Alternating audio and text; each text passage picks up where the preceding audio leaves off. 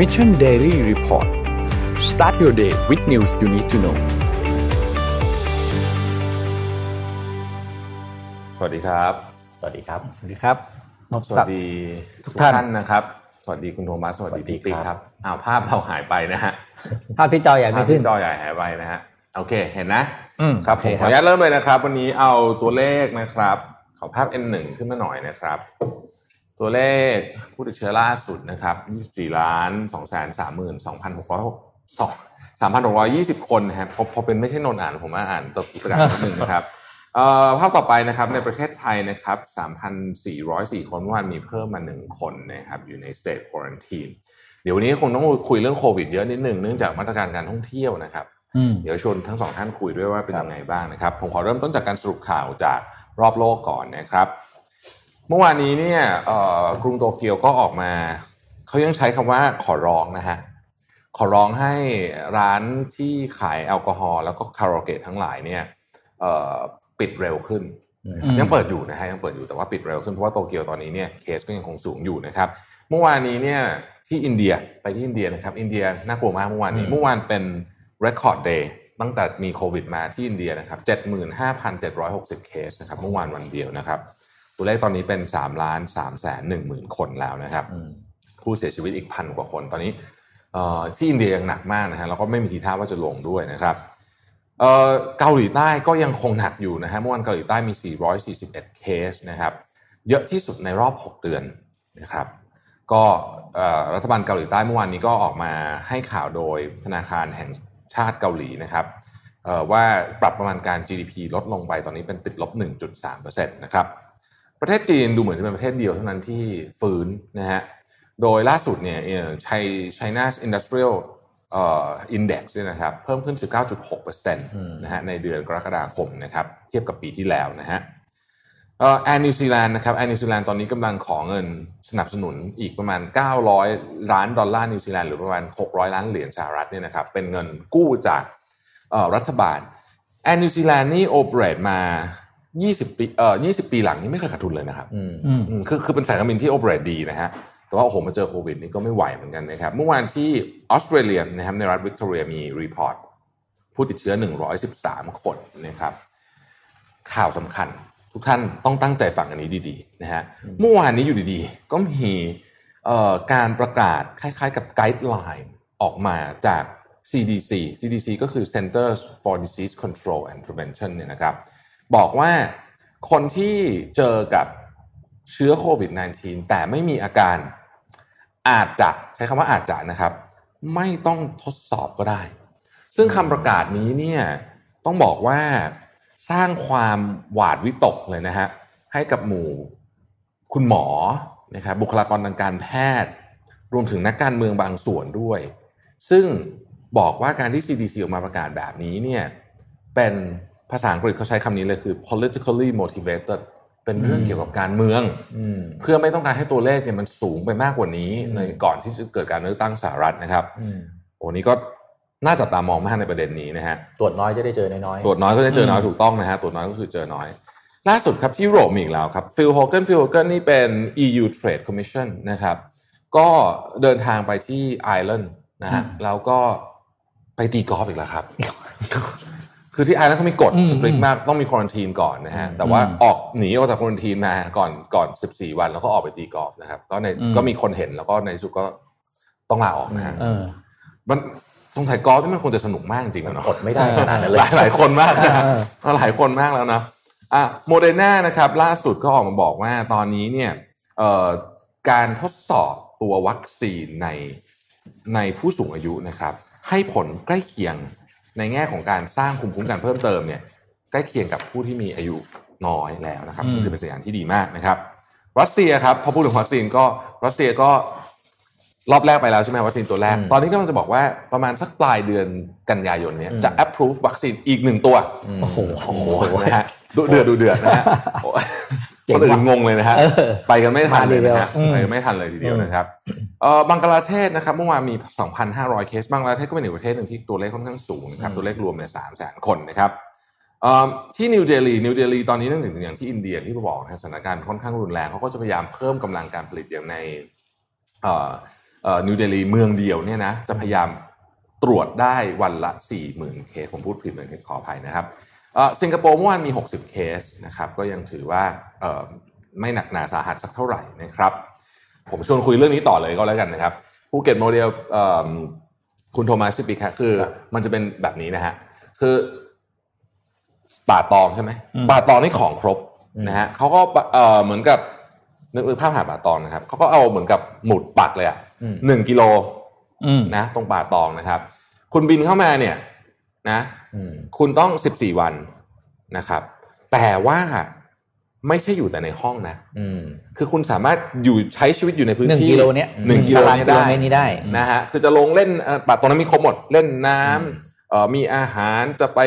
beach ไนท์คลับบาร์อะไรมีเต็มไปหมดเลยเนี่ยนะครับอืมเสร็จแล้วพอครบ 14 วันตรวจ มาถึงปุ๊บตรวจก่อนทีหนึ่งแล้วพอครบ 14 วันอีกทีหนึ่งตรวจที ไม่มีเชื้อก็เดินทางไปที่อื่น ๆของภูเก็ตได้อืมอืมทีนี้มันก็ก็ฟังดูดีนะ ก็ฟังดูดีอืมแต่ว่ามันก็จะมี concern ครับว่าเออแล้วพนักงานที่ทำงานนะเออผมก็คิดอยู่เมื่อกี้เออต้องอยู่ในหนึ่งกิโลด้วยนะใช่ถ้าเกิดทุกคนอยู่ในหนึ่งกิโลหมด ก็โอเคนะฮะจะเป็นทางออกก็ได้นะครับ แล้วก็ถ้าเกิดว่าโมเดลที่ภูเก็ตสำเร็จเนี่ยก็มีแนวโน้มว่าจะถูกนำไปใช้ที่อื่นแต่ภูเก็ตเนี่ยน่าทำที่สุดเนื่องจากว่าภูมิเอ่อประเทศเป็นเกาะอืมนะครับ แล้วก็ในขณะเดียวกันก็มีข่าวว่า การบินไทยเองก็เตรียมจะ charter flight ไปในจุดสำคัญสำคัญแล้ว อย่างเช่นสวีเดนอืมเอิ่มเยอรมนีอังเอ่อญี่ปุ่นอังกฤษนะครับเกาหลีใต้อะไรแบบเนี้ยเพื่อที่จะนำนักท่องเที่ยวมาที่ภูเก็ตโอ้โหเดี๋ยวอืมชื่อประเทศเมื่อกี้นี่ใช่ใช่หนัใช่กทั้งนั้นแต่ก็นี่แหละครับก็คือก็จะมีการเทสก่อนรอบหนึ่งนะหมายถึงว่าเทสก่อนแล้วก็ฮะแล้วก็ลองทำแบบนี้ เพราะว่าเอ่อเมื่อวานนี้นายกรัฐมนตรีก็ให้ให้สัมภาษณ์กับสื่อต่างประเทศบอกว่า ถ้าไม่ทำอะไรเลยเนี่ย มันไม่ไหวจริงอืมอืมนะเพราะฉะนั้นตุลานี้ก็คาดว่า เราคงจะต้องเริ่มเปิดรับนักท่องเที่ยวแล้วอืมนะครับแล้วก็โมเดลนี้ก็เป็นโมเดลที่จริง ๆ ก็ผมผมว่าอยากลองก่อนนะอืมว่ามัน work จริงไหมอืมคือคนเที่ยวเนี่ยผมเชื่อว่าเราคุมได้ แต่คนทำงานเนี่ยออเขาต้องขับขับบ้านกลับบ้านอะไรอเอย่างอเงี้ยคนทำงานเนี่ยเราจะให้อยู่ในนั้นได้ไหมเพราะไม่อย่างนั้นนี่ก็อาจจะรุนแรงได้นะครับอะอันนี้เป็นสรุปข่าวจากรอบโลกครับครับ เชิญคุณโทมัสผมเลยผมฮะพาเมื่อวานคุณแท็บคุยเรื่องของหัวเว่ยเนาะวันนี้ผมพาไป ดูรายละเอียดเพิ่มเติม คือล่าสุดเนี่ยสหรัฐอเมริกาออกมาประกาศคือก่อนหน้านี้เราทุกคนรู้อยู่แล้วเขาแบนหัวเว่ยครับ 5G ถูกไหมครับครับ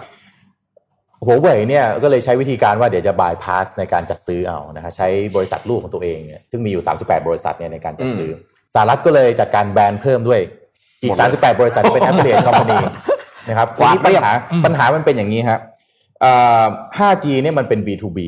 นะครับ B2B เนี่ยหัวเว่ยก็ยังมีพันธมิตรอย่างเช่น รัสเซียอืมล่าสุดออกมาก็ประกาศจับมือกัน บางประเทศที่อาจจะแบบแบนเงียบๆอย่างเมื่อวานที่คุณแท็บเล่าไป อินเดียก็แบนไปเงียบๆครับนะครับแต่เขาก็ยังมี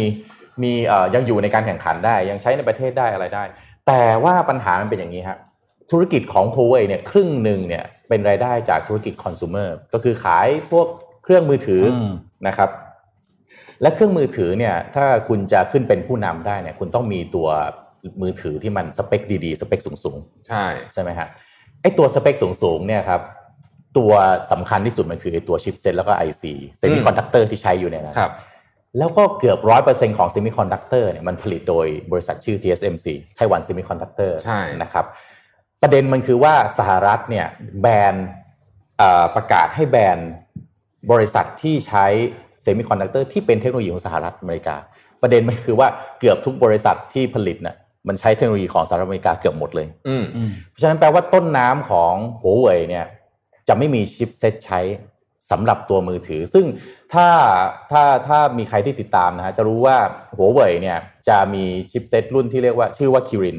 นะครับ Kirin ก็จะมีหลายซีรีส์นะครับหัวเว่ยเนี่ยมีแผนกออกแบบชิปของตัวเองชื่อ HiSilicon ครับนะครับแต่เวลาผลิตเนี่ยไป outsource ผลิตให้กับ TSMC ซึ่งอืมมี cap การผลิตใหญ่ที่สุดในโลก ประเด็นมันคือว่า คนที่จะทำ chipset เอ่อระดับคุณภาพสูงๆ เช่นเอ่อ7 nanometer ขึ้นไปเนี่ย จะต้องเป็นคนที่มีเทคโนโลยีสูงเท่านั้น ซึ่งตัว Kirin 990 เนี่ยใช้เทคโนโลยี7 nanometer ซึ่งมี TSMC เกือบจะเท่านั้นเลยที่ผลิตเทคโนโลยีที่ high high-tech ขนาดนี้ได้ ปัญหาคือพอไม่มีอุปกรณ์ต้นน้ำเหล่านี้ฮะครับหัวเว่ยเนี่ยพัฒนาทั้งซอฟต์แวร์พัฒนาทุกสิ่งทุกอย่างเนี่ยแทบตายเนี่ยมันไม่มี ไม่มี IC ที่มาสักอย่างหนึ่งทำอะไรไม่ได้เลย แล้วตอนนี้พยายามที่จะบายพาสไปหาพันธมิตรในจีน ซึ่งในจีนเนี่ยถ้าไปดู top ranking ของของโลกนะฮะจีนเนี่ยแทบจะยังไม่ติดเอ่อผู้ผลิต chipset ที่เป็น high-tech แบบนี้ได้อืมใช่จีนเนี่ยอย่างเก่ง SMIC เนี่ยทำได้ 12 nanometer อืม12 nanometer ก็จะทำได้ Kirin เขาทำให้ Kirin รุ่นซีรีส์ประมาณสัก 700 คือเป็นมือถือตัว mass หน่อยตัวล่างๆหน่อยครับ แต่พอเป็นตัวบนๆขึ้นมาปั๊บเนี่ย Kirin 900 ขึ้นไปเนี่ย ไม่มีคนผลิตได้อืมนั้นตอนนี้นักวิเคราะห์มองว่า mission นี้ของหัวเว่ยถึงขั้นมิชชั่น impossible คืออาจจะไม่สามารถที่จะไปต่อในในตลาดคอน sumer ได้เลยโอ้โหคือต้องมามาที่ตลาด B2B อย่างเดียว หนักหนาสาหัสหนักหนามากอันนี้ อันนี้นักวิเคราะห์ก็มองว่าแล้วหัวเว่ยจะเอาตัวรอดยังไง เพราะว่าอยู่ต่อให้มีเงินเยอะก็ตาม แต่ตอนนี้เนี่ยจะมาทำเทคโนโลยีที่มันจะต้องใช้เอ่อ ความสามารถสูงๆ ระดับ 7 nanometer แล้ว iPhone 12 นี่ใช้ 5 nanometer แล้วนะโอ้โหแล้วก็ TSMC เนี่ยประกาศว่าอีก 2 ปีประมาณปลายปี 2022 เนี่ย ไปถึงระดับ 3 nanometer อืมคือคนอื่นมันวิ่งตามไม่ทัน ถ้าไม่ใช่เทคโนโลยีต้นน้ำที่มาจากสหรัฐอเมริกา หรือว่า แล้วมันก็ต้องมี cap การผลิตด้วย คือมันไม่ใช่แค่แบบมีตังค์แล้วก็ทำได้ทุกอย่างอืมคุณมีตังค์คุณอาจจะไม่ได้เทคโนโลยีมา คุณอาจจะลงโรงงานใหญ่ ๆ ได้ แต่มีแคปสักอย่างแต่ไม่มีเทคโนโลยีมันก็ทำอะไรไม่ได้ ใช่ เพราะว่าเทคโนโลยีนี้ เอ่อต้องบอกว่าเป็นคือมีคนทำต้นน้ำมีได้น้อยจริงๆอย่างนี้คุณใช่คุณโทมัสบอกก็ใช่คือส่วนใหญ่อยู่ในสหรัฐด้วยใช่ใช่ไหมฮะที่เป็นแบบไฮเทคมากๆ ใช่ครับ เพราะฉะนั้นอันนี้หัวเว่ยจับตาดู Mission Impossible นี้จะผ่านไปได้หรือเปล่านี่เอ่อหลาย ๆ ตามข่าวเนี่ยหน้าร้านของหัวเว่ย shop หลาย ๆ ที่เนี่ยต้องทยอยปิดแล้วอืมเพราะว่าเพราะว่าสิ่งเอ่อตัว product ที่จะออกมาเพื่อเซิร์ฟเนี่ยมัน มันอนาคตยังไม่เห็นตัวใหม่ๆของของหัวเว่ยที่เป็นกลุ่มคอน sumer จะออกมา เพื่อที่จะแย่ง market share ได้เลยอืมคนที่ยิ้มตอนนี้คือซัมซุงอืมนะครับเพราะว่าซัมซุงเนี่ยถ้าไปดูรองจาก TSMC เนี่ยอันดับ 2 ของโลกคือซัมซุงอืมซัมซุงเนี่ยมีมีทั้งเอ่อต้นน้ำของตัวเองมี branding ที่ดีมี Market Share ครับเพราะจริงจากหัวเว่ยเนี่ยเพิ่งขึ้นเป็นเบอร์หนึ่งมือถือโลกใน Q2 ที่ผ่านไปเองนี่เองนะอืมใช่เพิ่งเสียคันนี้จะเปย์แล้วเหรออ่าอืม ยังอยู่ที่หัวเว่ยนะฮะอืมพาไปกลับไปที่อินเดียเมื่อวานนี้ต่อจากเรื่องนี้นิดนึงก็ Financial Times ก็ลงข่าวต่อนะครับบอกว่า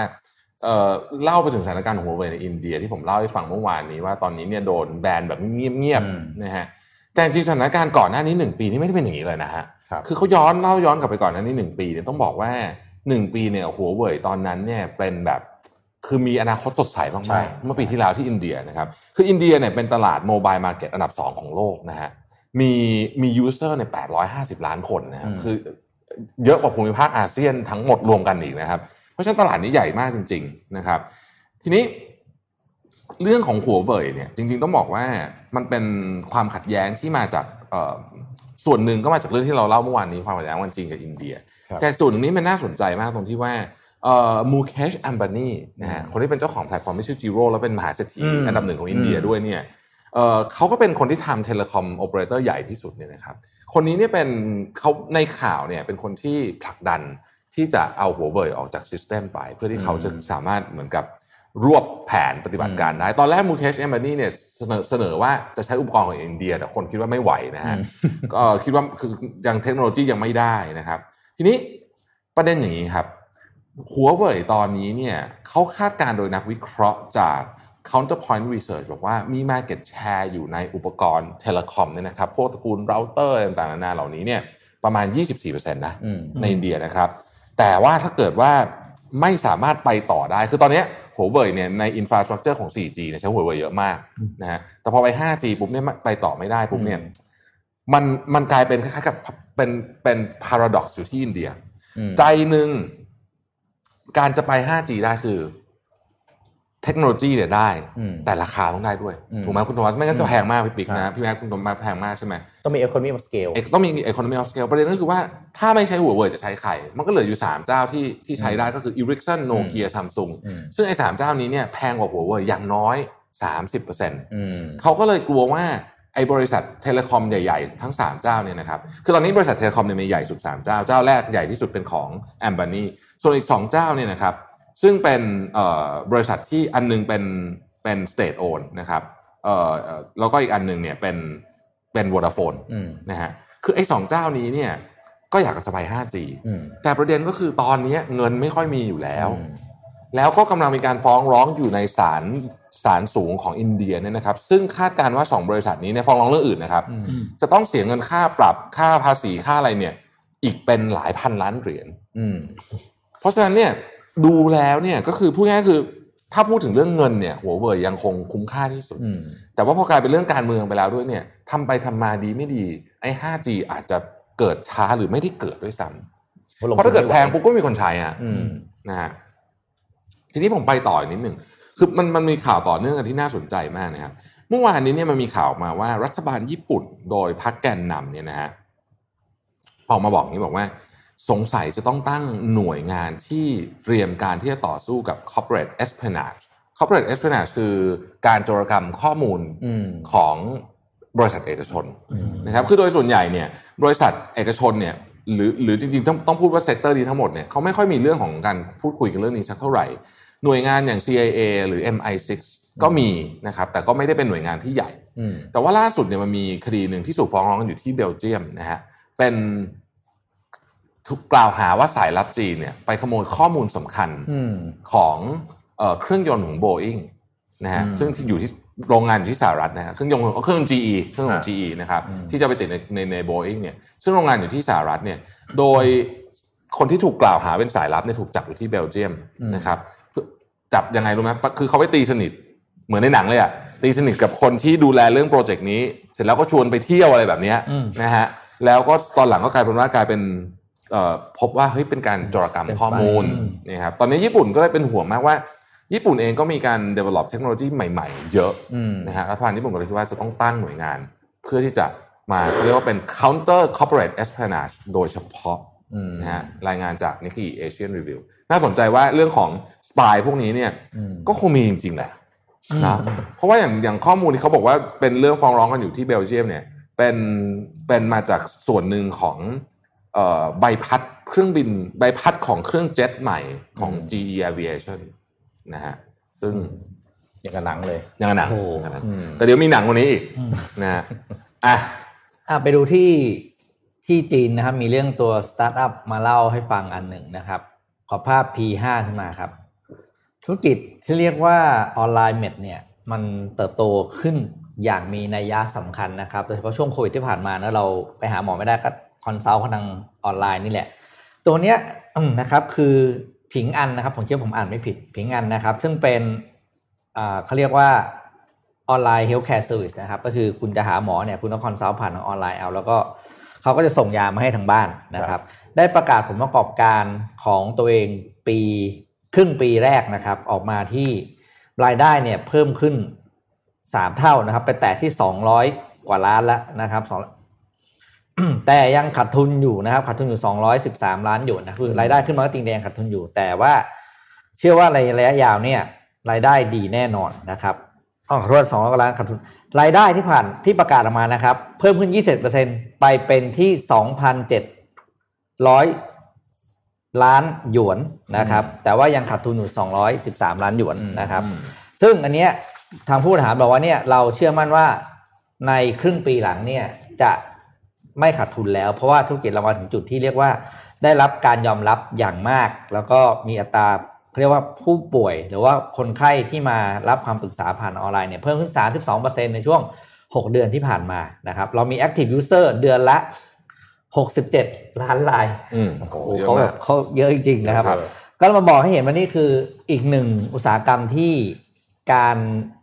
ให้บริการผ่านออนไลน์เนี่ยจะเข้ามาแทน การให้บริการแบบเราไปนั่งเจอกันตัวเป็นๆนะครับครับซึ่งอันนี้อนาคตสดใสมากนะครับอืมแล้วก็ภายใน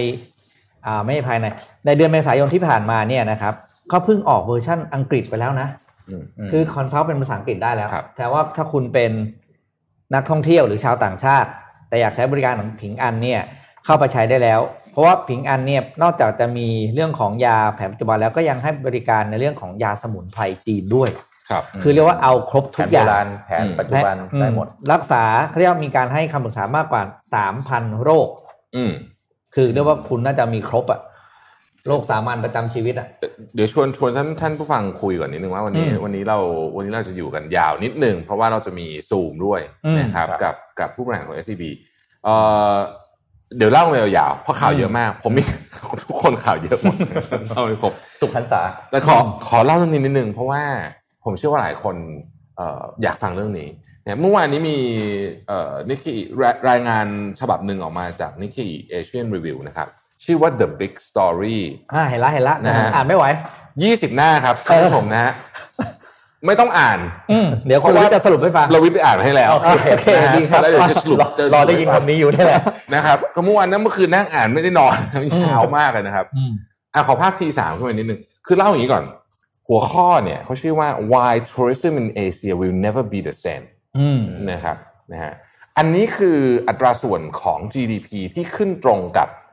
เอ่อการท่องเที่ยวนะครับ เรานี่คืออันดับที่สี่นะฮะอืมมาเก๊านี่แบบแปดสิบกว่าโอ้โหหนักมากหนักมากเอ่อมาลดีฟประมาณห้าสิบนิดๆนะครับเอ่อกัมพูชา 20นะฮะแล้วเราก็ 12 ตรงๆ แต่มันประเด็นอย่างนี้จะเล่าให้ฟัง คือเขาเปิดเรื่องมาเนี่ยเขาเล่าถึงโรงแรมหนึ่งในกรุงเทพก็คือคิวตันเก่าอะมตอนนี้เป็นโมเ e นพิกอืมนะครับบอกว่าโมเ e นพิกเนี่ยก็ปรับตัวโดยการเป็น alternative state quarantine นะฮะคือถ้าพี่มีตังค์หน่อยแล้วพี่บินกลับมาเนี่ยอืมเป็นนักเอ่อเป็นนักเรียนเป็นนักธุรกิจเนี่ยก็ไปอยู่ได้นะครับ alternative state อืม quarantine จ่ายเงินเพิ่ม 60,000โอ้โหนะฮะอืมหกหมื่นนะครับแล้วก็เอ่อ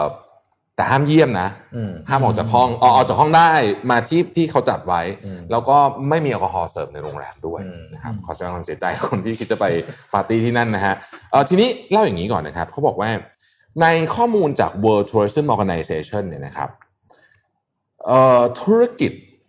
ทัวริสต์เนี่ยเป็นหนึ่งในธุรกิจที่เราเรียกว่ามี multiplier effect สูงอืมอ่าแปลว่าหนึ่งเหรียญ ที่อ่าหมุนเวียนเยอะอ่าเอ่อเนี่ยนักท่องเที่ยวมาใช้เนี่ยมันหมุนหลายรอบมากอืมหมุนไปถึงสองสามรอบได้นะครับ เพราะฉะนั้นมันก็เลยทำให้เศรษฐกิจโต ช่วงก่อนหน้านี้เนี่ยเริ่มต้นตั้งแต่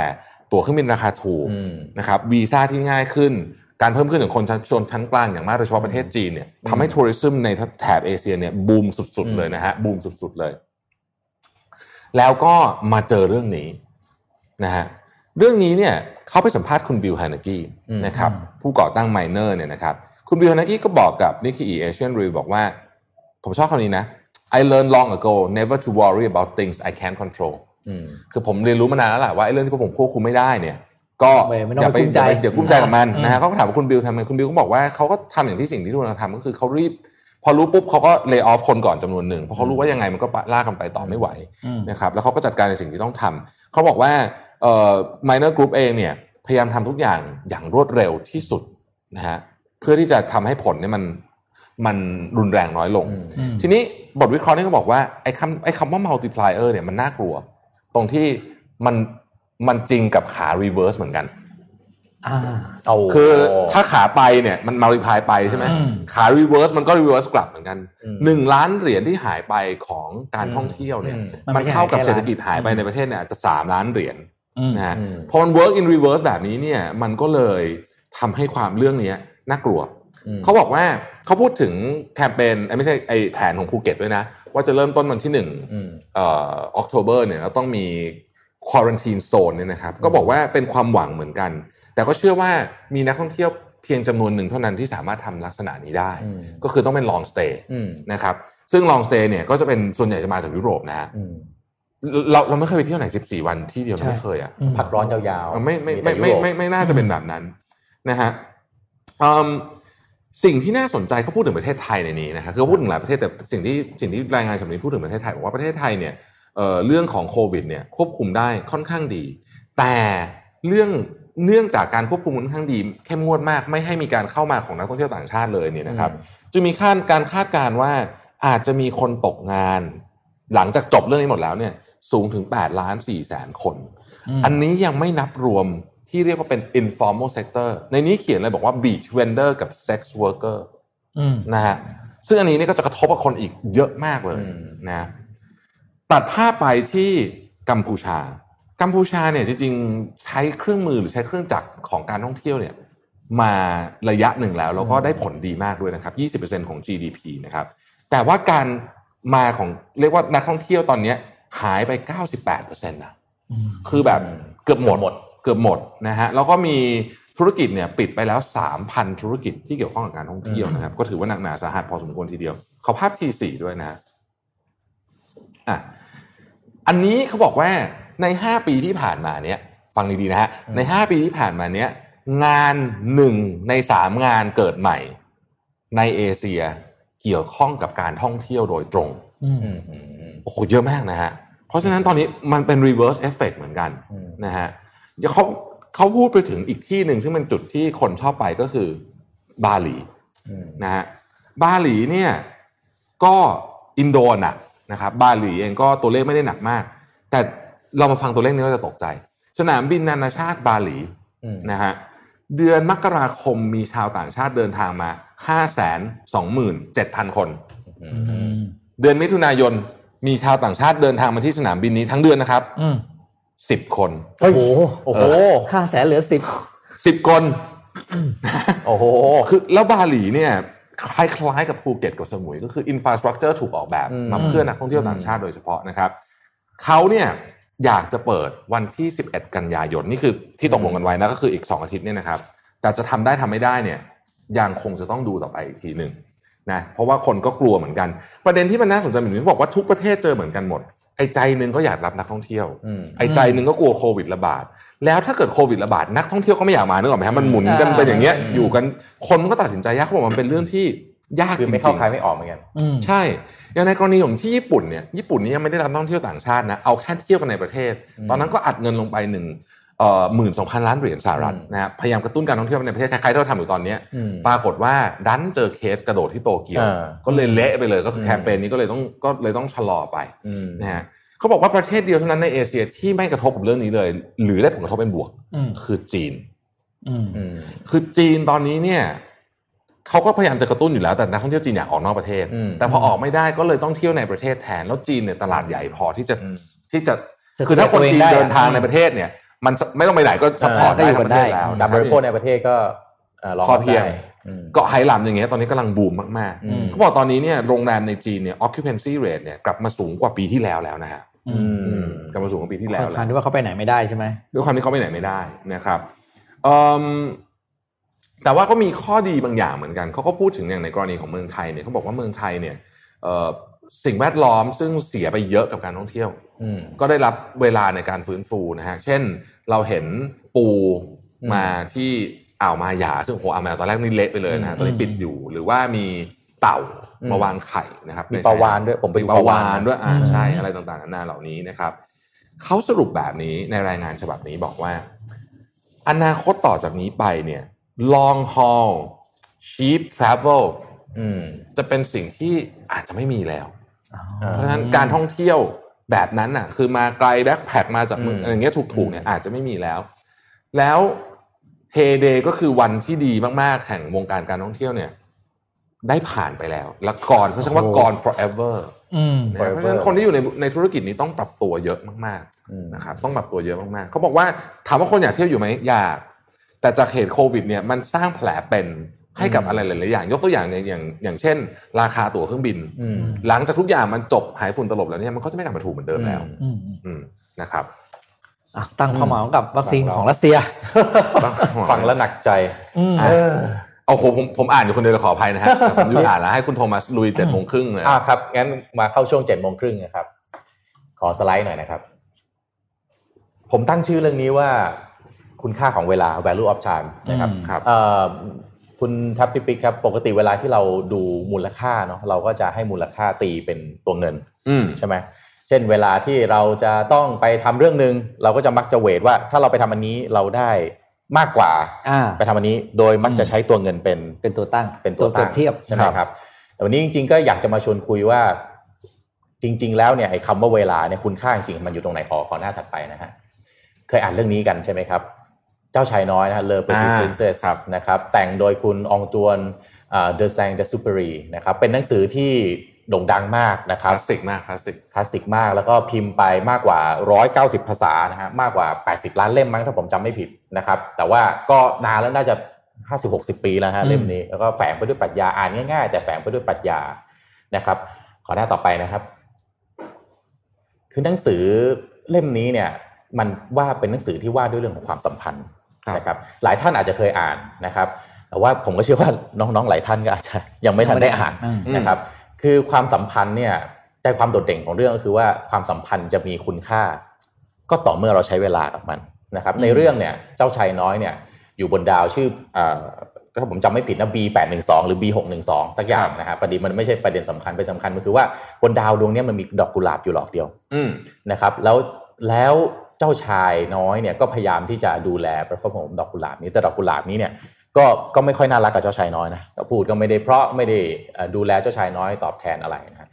แล้วแต่ว่าเจ้าชายน้อยเนี่ยก็ใช้เวลากับดอกกุหลาบเนี่ยดูแลต่างๆนะครับขอหน้าต่อไปนะครับ ดูแลแล้วก็หาโหลแก้วมาใส่นะครับดูแลทุกอย่างเพื่อที่จะให้ดอกกุหลาบเนี้ยมี ให้ดอกกุหลาบเนี่ยมีความสุขในมุมของเจ้าชายน้อยนะครับเดี๋ยวผมขอหน้าขอหน้าถัดไปนะครับ ทีนี้วันหนึ่งเนี่ยเจ้าชายน้อยก็พบว่า อืมไอสิ่งที่เขาดูแลเนี่ยทำไมมันไม่ได้มันเราเวลาเราเห็นความสำคัญของอะไรบางอย่าง เรามักจะเห็นข้อเสียของมันมากกว่าด้วยอืมเวลาเรามีความผูกพันมีความสัมพันธ์นะกับคนใกล้ตัวเนี่ย เราก็รู้สึกว่าเออมันมีข้อเสียมากกว่า ข้อดีอะมีข้อบกพร่องเยอะแยะไปหมดเลยนะฮะวันหนึ่งเจ้าชายน้อยก็เลยไม่เอาละไม่อยากดูแลตัวดอกไม้เนี่ยก็เลยจากมา แล้วก็มาเจอกับสุนัขจิ้งจอกตัวหนึ่งนะแล้วก็เอ่อสุนัขจิ้งจอกก็ก็ถามเอ่อเจ้าชายน้อยว่าทำไมไม่ดูแลดอกไม้อันนี้แล้วอืมนะครับก็เอ่อเจ้าชายน้อยก็บอกว่าดอกไม้เนี่ยมันมันไม่ได้น่ารักนะ แต่ว่าเวลาที่ฉันจากมาทำไมก็ไม่รู้เหมือนกันว่าทำไมใจ ฉันก็ยังคิดถึงดอกไม้ดอกนี้อยู่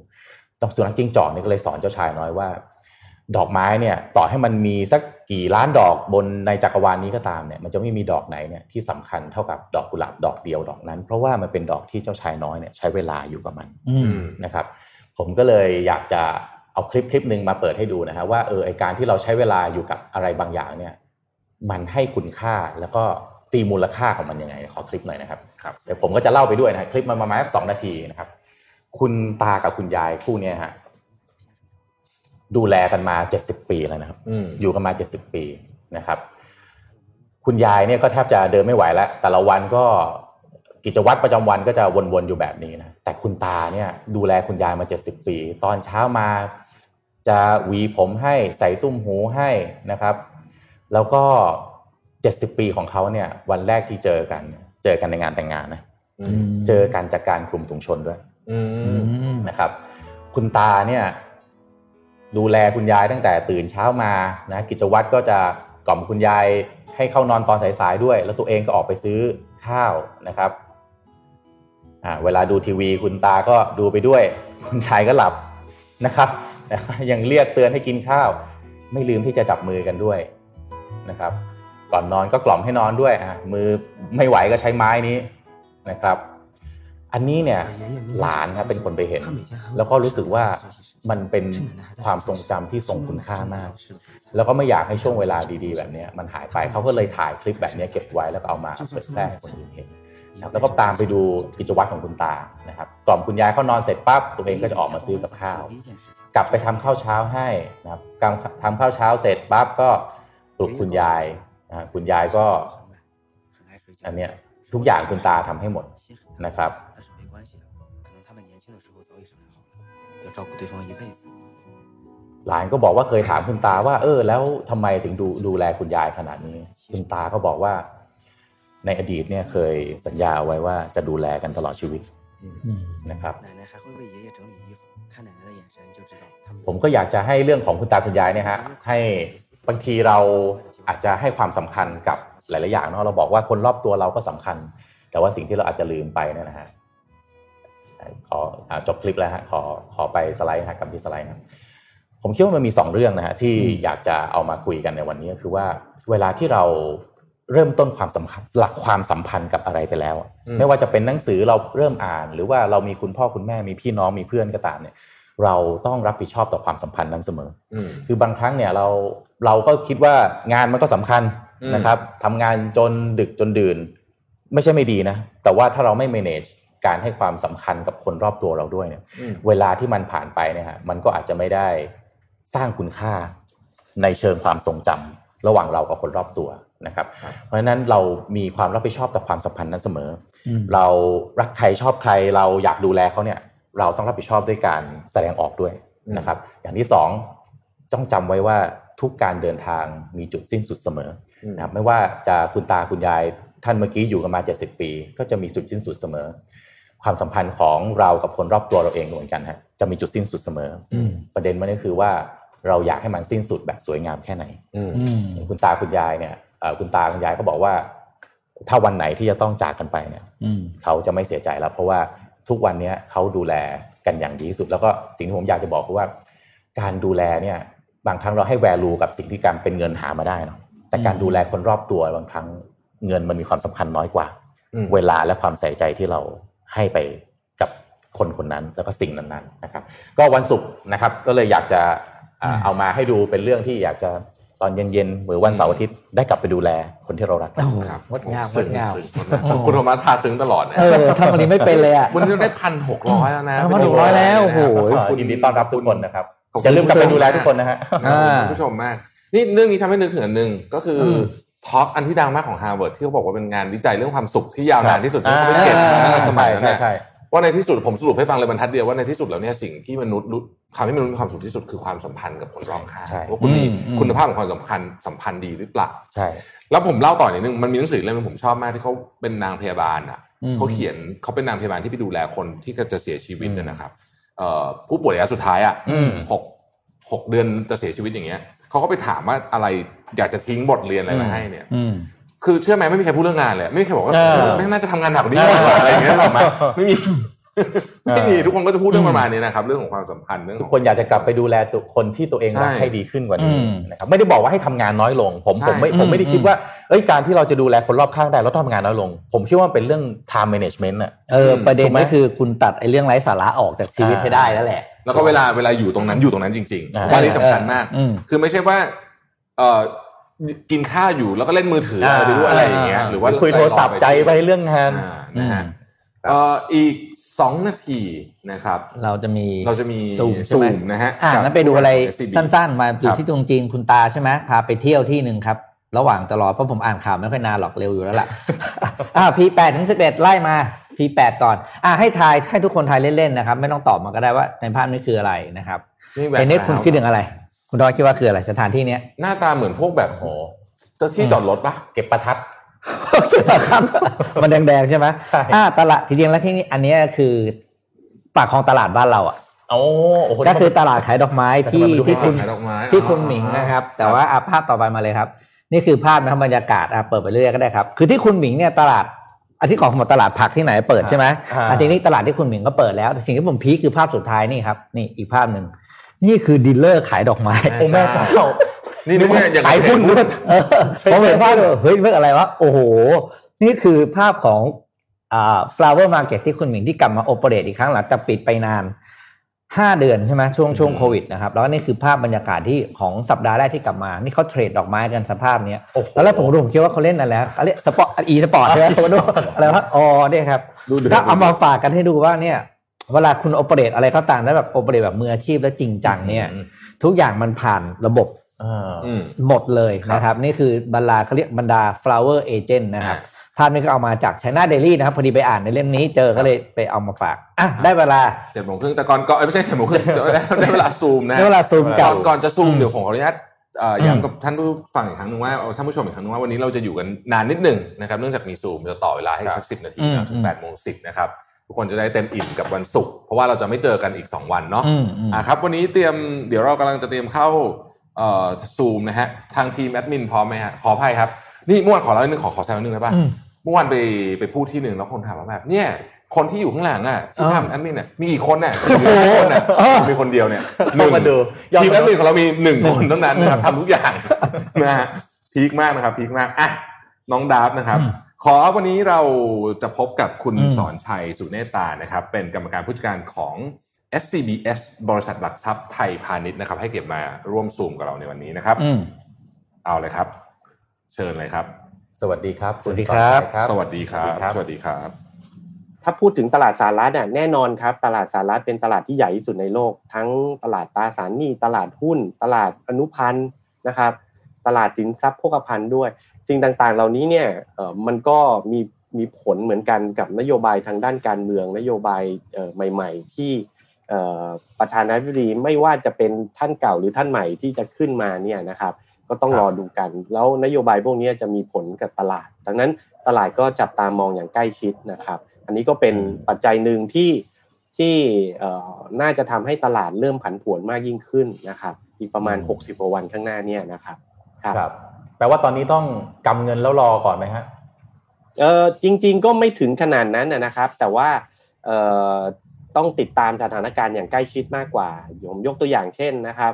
เอ่ออย่างที่เราเห็นเนี่ยจริงๆเมื่อกี้เราคุยเห็นเห็นคุยกันถึงเรื่องโควิดใช่ไหมครับครับโควิดเนี่ยมันก็ส่งผลให้ตลาดเนี่ยปรับตัวลดลงมาพอสมควรในช่วงที่ผ่านมา แต่ตั้งแต่เดือนเอ่อหลังจากเดือนมีนาคมเนี่ยหุ้นก็ขึ้นเยอะมากเลยนะครับ แล้วก็หุ้นที่ขึ้นเยอะมากๆเอ่อในกลุ่มก็คือจะมีหุ้นเทคโนโลยีสต็อกนะครับเพราะว่าเป็นหุ้นที่เรียกว่าเป็น the winner หรือผู้ชนะเอ่อไม่ว่าจะเป็นเอ่อก่อนโควิด หลังโควิดนะครับ เราก็จะสังเกตเห็นดูได้ว่าหุ้นประเภทเนี้ยขึ้นแรงมากนะครับครับ แต่การขึ้นแรงๆแบบนี้เนี่ยในขณะที่ข้างหน้ามีข่าวนะครับ ว่าอาจจะมีการเปลี่ยนนโยบายหรือเปล่า แล้วนโยบายหลายอย่างเนี่ยมันก็เป็นนกาทีฟกับหุ้นเทคด้วยเนี่ยมันก็เป็นไปได้ครับว่า ต่อจากนี้ไปหุ้นเทคอาจจะขึ้นได้น้อยลง รวมถึงเอ่ออาจจะผันผวนมากขึ้น อาจจะมีการขายทำกำไรหรือเปล่า อย่างนั้นนะคครัรับบก็ต้องจับตามองทิศทางการเลือกตั้งของประธานาธิบดีสหรัฐนะครับอืมซึ่งตอนนี้ถ้าถ้าไปดูจากโพลเนี่ยจะเห็นได้เลยว่าโพลเนี่ยเริ่ม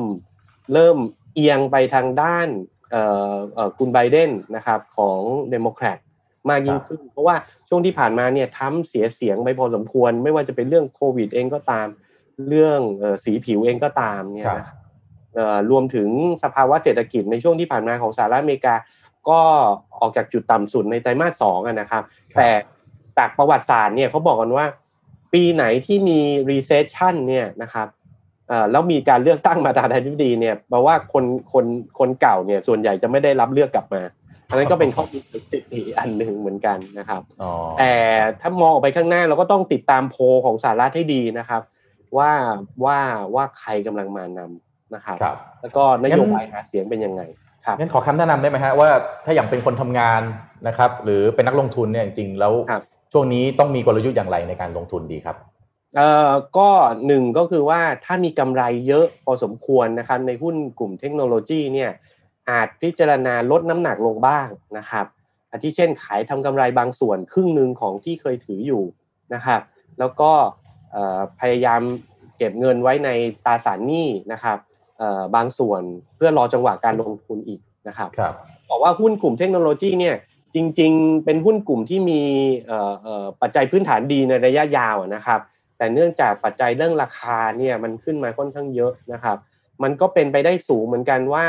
เอ่อเวลาเราเห็นข่าวไม่ดีข้างหน้าเนี่ยแล้วกำไรเยอะอยู่ในกระเป๋าเนี่ยคนส่วนใหญ่ก็อาจจะขายทำกำไรนะครับอืมแล้วก็เรียกว่าอาจจะมีการ rotate ของครับของกลุ่มหุ้นที่จะเล่น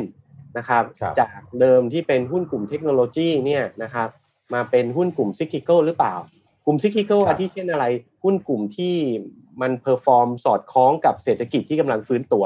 ครับเราต้องบอกว่า ไตรมาสสองเนี่ยเศรษฐกิจทั่วโลกเนี่ยต่ำสุดอยู่แล้วแหละ เพราะว่าเรารู้ว่ามีการ shutdown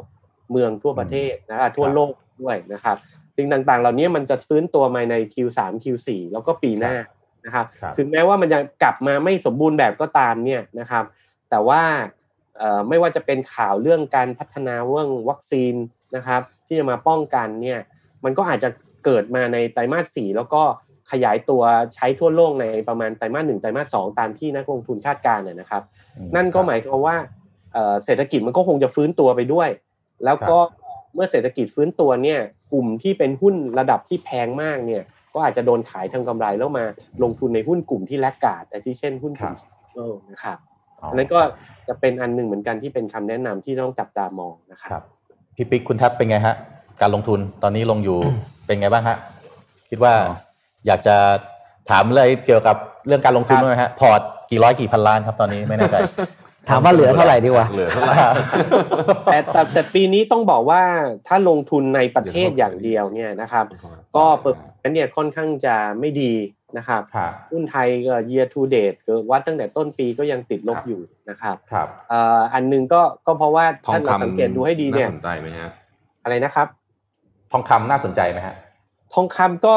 ต้องถืออย่างนี้ครับ ทองคำเนี่ยถือว่าเป็น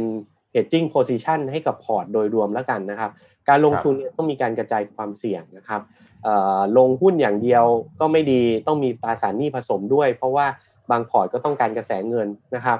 แต่ทองคำเนี่ยก็จะเป็นตัวหนึ่งเหมือนกันที่มาช่วย hedge พอร์ตตอนที่สถานการณ์ไม่ดีเนี่ยอย่างยกตัวอย่างอย่างถ้าเราพูดกันมองออกไปข้างหน้าเนี่ย เราก็อาจจะเห็นหลุมบ่อข้างหน้าที่จะเกิดขึ้น ไม่ว่าจะเป็นเรื่องเลือกตั้งประธานาธิบดีที่จะอาจจะมีนโยบายเปลี่ยนได้นะครับต่างๆ เหล่านั้นนักลงทุนก็อาจจะกลับมาจากเดิมที่ทองคำปรับตัวลดลงมาจาก 2,000กว่าเหรียญลงมาพันต้นๆเนี่ยอะพันเก้าต้นๆเนี่ยนะครับก็จะอาจจะกลับเข้าไปซื้อใหม่นะครับครับเอ่อเพื่อเพื่อสร้างเป็นการป้องกันพอร์ตอีกอย่างหนึ่งถ้าเราไปดูทองคำเนี่ยดอกเบี้ยมันคงไม่ขึ้นอีกนานนะนะครับ มันก็อืมเงินเฟ้อก็ต่ำอีกนาน ฉะนั้นครับดอกเบี้ยเนี่ยมันก็จะอยู่ใกล้ระดับศูนย์เปอร์เซ็นตนะครับนั่นหมายความว่าการถือพันธบัตรรัฐบาลที่เราบอกว่ามั่นคงมั่นคงเนี่ยแต่รัฐบาลทั่วโลกก็พิมพ์เงินออกมาเยอะนะครับแปลว่ามูลค่าของเงินเนี่ยมันก็น่าเชื่อถือน้อยลงถูกไหมครับรวมถึงตัวพันธบัตรของรัฐบาลต่างๆ ด้วย ทองคำเนี่ยทุกวันนี้นักลงทุนสถาบันก็บอกว่ามันก็เหมือนกับซื้อพันธบัตรแหละ แต่ว่าเป็นพันธบัตรที่ไม่มีดอกเบี้ย แล้วก็ไม่สูญเสียมูลค่าด้วย เพราะว่า พันธบัตรเนี่ยถือไป แล้วคนก็พิมพ์เงินพิมพ์เงินออกมาเนี่ยมันอาจจะด้อยค่า แต่ทองคำไม่ด้อยค่านะครับอืมมันก็เป็นอันหนึ่งที่จะมีดีมานทองคำเข้ามาเยอะ ก็ยังเป็นทองสินทรัพย์ที่เราแนะนำให้ลงทุนอยู่นะครับ ทองคำตอนนี้ราคาไม่ไม่สูงเกินไปเหรอครับหรือว่าเราควรจะหนีไปลงทุนในคอมมอดิตี้อื่นๆหรือตราสารหนี้เพื่อที่จะเอ่อจริงๆถ้าป้องกันถ้าความไปเสี่ยงดูไหมฮะครับเอ่อถ้าไปดูตราสารหนี้นะครับเราก็จะเห็นได้ว่าตราสารหนี้ก็แพงเช่นกันอืมเพราะว่าพอดอกเบี้ยลงมาใกล้ๆศูนย์เนี่ย ราคาตราสารหนี้มันก็จะวิ่งขึ้นไปค่อนข้างเยอะมากนะครับเอ่อตราแล้วอีกอย่างหนึ่งก็คือว่ามูลค่าของตราสารหนี้เนี่ยเนื่องจากรัฐบาลพิมพ์เงินอย่างที่ผมเรียนเนี่ยมันยิ่งเฟ้อกันไปใหญ่เลยอืมถ้าเปรียบเทียบกันระหว่างทองคำกับตราสารหนี้ผมว่าตราสารหนี้เนี่ยยิ่งราคาเฟ้อมากกว่าราคาทองคำนะครับครับอีกอย่างหนึ่งก็คือว่าเอ่อถ้าไปดูเนี่ยปัจจัยสนับสนุนราคาทองคำเนี่ยมันก็ยังมีอยู่พอสมควรนะครับเอ่อไม่ว่าจะครับเป็นเรื่อง ความวุ่นวายอย่างที่ผมเรียนนะครับออกไปข้างหน้าเนี่ยนะครับครับอย่างหนึ่งก็คือว่าธนาคารกลางทั่วโลกเนี่ยทุกวันเนี้ต้องบอกบอกว่าส่วนใหญ่ถืออะไรเป็นทุนสำรองระหว่างประเทศกันครับเอ่อถือทองอยู่แล้วดอลลาร์อืมก็ดอลลาร์ถูกไหมครับดอพัลนธลาร์บัครัตบรรัฐบาลสหรัฐแต่สหรัฐพิมพ์เงินเอาพิมพ์เงินเอา ถามว่ารัฐบาลที่พิมพ์เงินออกมาเยอะขนาดเนี้ยทำไมมูลค่าของสินที่ถืออยู่มันไม่เฟ้อหรือราคามันควรจะมันควรจะด้อยค่าลง ใช่ไหมครับใช่เนี่ยในในเชิงของเอ่อการเปรียบเทียบเนี่ย ทองคำก็เลยดูไม่แพงไป ถ้าเมื่อเกิดเอ่อครับเอ่อดูแบบนี้ครับนะครับได้เอ่อครับแล้วก็ forecast ของของบริษัทหลักทรัพย์ทั่วโลกเนี่ยไม่ใช่บริษัทไทยอย่างเดียวเนี่ยครับก็มองทองคำไปปลายปีประมาณ 2,003 อะไรอย่างเงี้ยนะครับ แล้วก็บวกบวกขึ้นไป ก็มีก็ก็ก็มีโอกาสเหมือนกันนะครับน่าสนใจครับได้กลยุทธ์ไปดูแลตัวเองในช่วงที่ผันผวนอย่างหนักแบบนี้กันครับ นะครับแต่สำคัญสุดนะครับเวลาลงทุนก็อย่าไปมั่นใจอะไรอย่างใดอย่างหนึ่ง แต่เพียงอย่างเดียวก็ควรจะกระจายด้วยนะครับอืมลงครับหุ้นอย่างที่ผมเรียนนะครับ เรามีส่วนใหญ่ที่ผ่านมาเนี่ยหุ้นกลุ่มเทคโนโลยีก็จะอยู่ในพอร์ตนักลงทุนค่อนข้างเยอะครับซึ่งหุ้นกลุ่มเทคโนโลยีเนี่ยหาไม่ได้ในเมืองไทยอะนะครับอืมที่เป็นเพียวครับเทคโนโลยีนะครับครับเอ่อแล้วหุ้นกลุ่มพวกนี้ก็ขึ้นมาพอสมควรที่เราเห็นนะครับเอ่อหุ้น EV คาร์บางบางบริษัทอืมอย่างเทส Tesla ลาเนี่ยขึ้นมา ครับคูณหลายเท่าเลยอย่างเงี้ยนะครับครับขณะที่รายได้วันนี้ก็ยังครับเอ่อไม่ได้เยอะขนาดขนาดเอ่อที่ครับ PE มันขึ้นไปขนาดนั้นแล้ว อย่างเงี้ยนะครับครับบางคนก็อาจจะ consider เอ่อเอ่อเอ่อปรับพอร์ตครับได้นะครับวันนี้ก็ต้องขอบคุณคุณสอนชัยสุเนตานะครับกรรมการผู้จัดการ SCBS นะฮะ Chief Innovate Investment Office นะครับบริษัทหลักทรัพย์ไทยพาณิชย์เป็นอย่างมากนะครับ หวังว่าเดี๋ยวถ้ามีโอกาสก็จะขอให้ มาช่วยแนะนำนะฮะกลยุทธ์การลงทุนและการอยู่รอดในช่วงเวลาแบบนี้กับพวกเราอีกครั้งหนึ่งต่อไปนะครับขอบคุณมากนะขอบคุณมากครับสวัสดีครับสวัสดีครับพี่ปิ๊กครับแต่ต่อขนพอร์ตขนทองที่บ้านออกมาขายดีกว่า เก็บไว้เยอะอ้าวโหพี่ปิ๊กคุณคุณโทมัสจะมีข่าวอีกเยอะครับอ่าอ่าลุยเลยฮะอ่าไปไปที่สหรัฐเดี๋ยวผมอเมริจะกาบ้างทำหน้าที่หลักของของรายการเราคือคิดคำถามอ่านะครับอ่าวันนี้อะพูดอ่าเรียกน้องย่อยก่อนอะอ่าแนะนำก่อนวันนี้ขอบคุณนะครับขอบคุณเอ่อสำนักพิมพ์แจ่มใสที่ส่งหนังสือ The 4 Hour Work Week ของ Tim Ferriss คนดังมาให้เรานะฮะอันนี้เป็นฉบับปรับปรุงใหม่อืมนะครับครับสำหรับใครที่เคยอ่านเวอร์ชันเก่าแล้วเนี่ยก็เอาไปอ่านเพิ่มเติมได้อะอ่า คราวนี้พาไปสหรัฐอเมริกาบ้างนะครับ เมื่อวานมีข่าวใหญ่อันหนึ่งครับ เราพูดเรื่อง Tik เรื่อง TikTok มาหลายวันแล้วนะครับ ว่าจะมีเรื่องของการถูกบังคับขายใช่ไหมอืมเมื่อวานนี้ครับเควินเมเยอร์นะครับซีอของ TikTok อืมลาออกครับ เครียดอืมเครียดคือเอ๊ะมาไม่กี่เดือนเองไม่ใช่เพิ่งมาเพิ่งมาจอยตอนเดือนมิถุนายนนี่เองครับอืมเพิ่งมาจากดิสนีย์อืมแล้วก็ตอนปนั้นเป็นประกาศข่าวดังเลยอ่าประกาศลาออกนะครับ นี่คือหน้าตาแกนะขอภาพ ภาพโดนกดดันอ้าวไปไหนละอืมผมก็โดนกดดันด้วยจำชื่อภาพไม่ได้อืมเอาภาพขึ้นมานะครับ ภาพ P6 นะครับ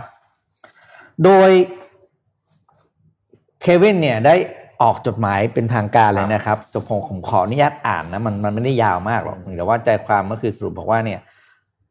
ภารกิจที่ผมได้ตัดสินใจเข้ามาทำงานที่ TikTok เนี่ยตั้งแต่จูน First เนี่ยผมได้ทำไปหลายอย่างแล้วล่ะ ในสิ่งที่เป็นเรื่องของ corporate structural change ก็คือการปรับปรุงอืมองค์กรครับเพื่อให้ทันกับความเปลี่ยนแปลง แล้วก็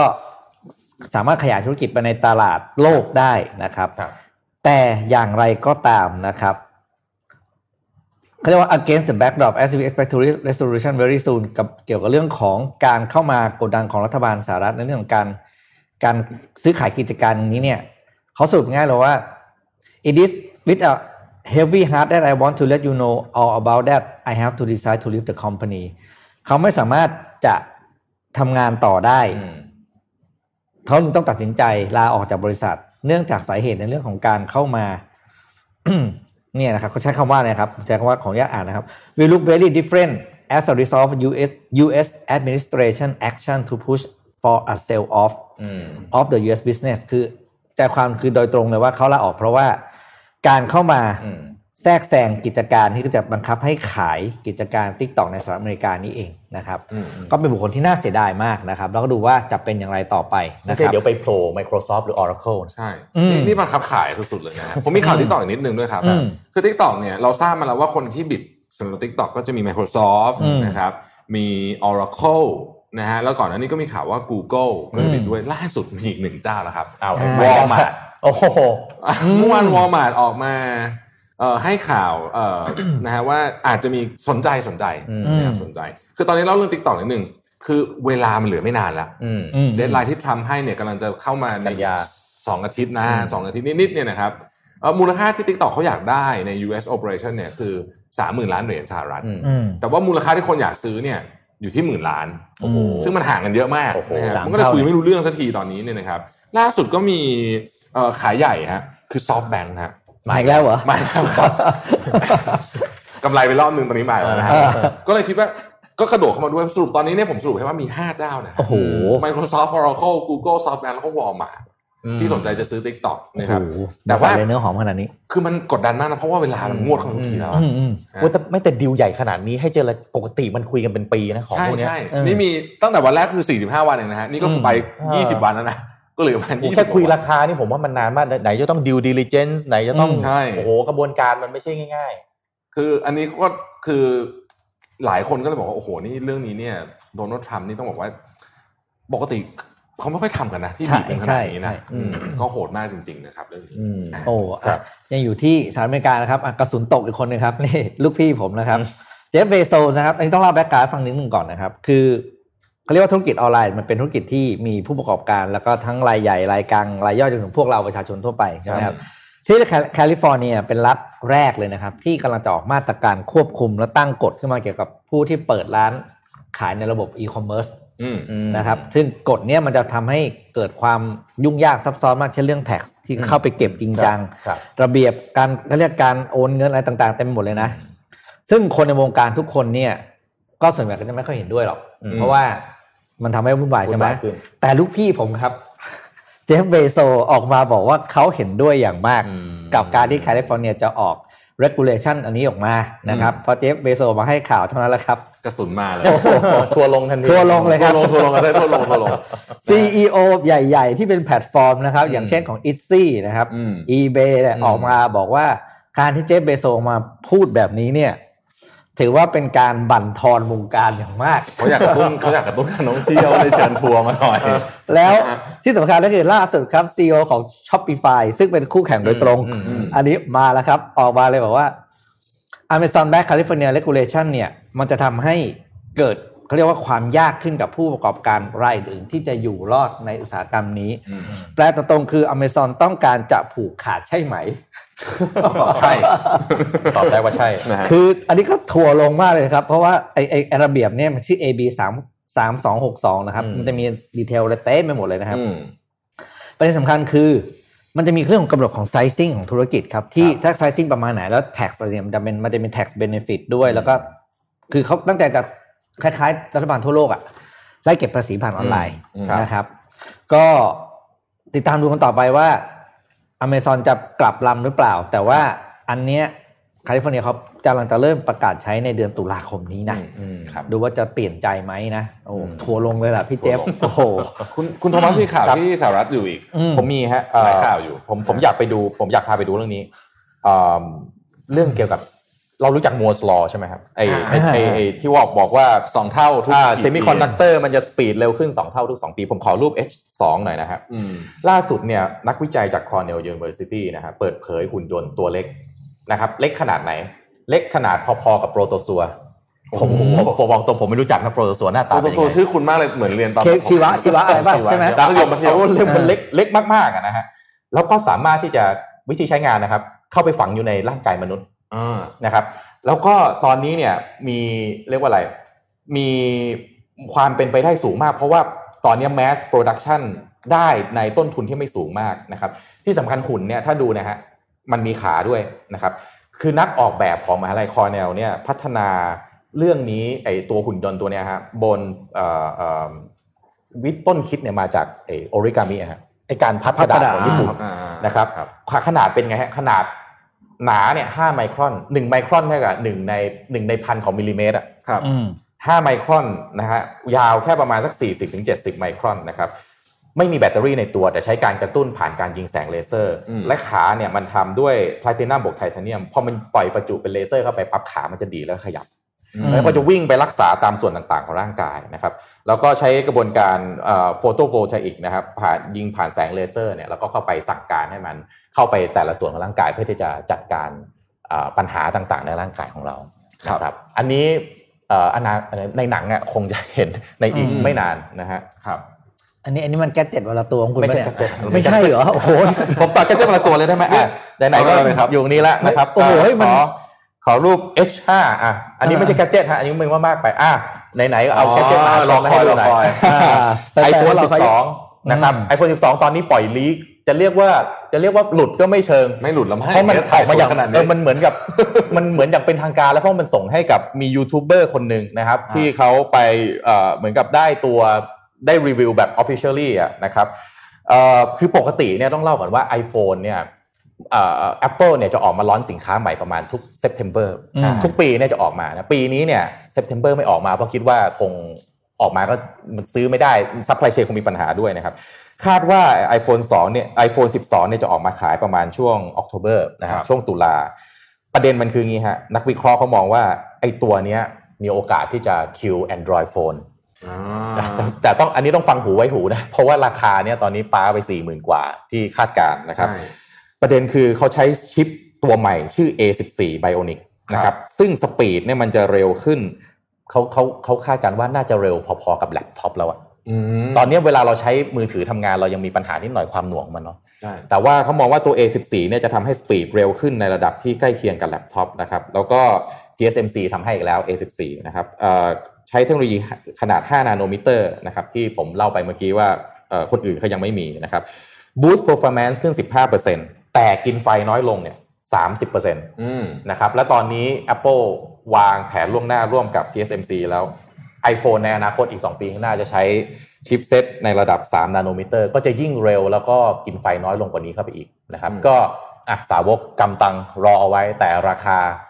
หนาวเหมือนกันหนาวเหมือนกันหนาวเหมือนกันหนาวมาตลอดอะนะฮะมาหลายรุ่นแล้วนะฮะแต่คิดว่าหน้าตาไม่น่าจะหนีจากนี้แล้วมือมือถือผมใกล้พังมากแล้วตอนนี้นะฮะก็พังเลยอะมันจะสึกหลอขึ้นมาทันทีใช่ใช่ได้เวลามันจะพังขึ้นมาเลยครับเอาเมื่อกี้เมื่อกี้เมื่อกี้พูดเรื่องของชิปตัวเล็กอืมครับๆอยากชวนไปดูอันนี้ข่าวใหญ่ประจำวันนี้อืมนะครับ ก็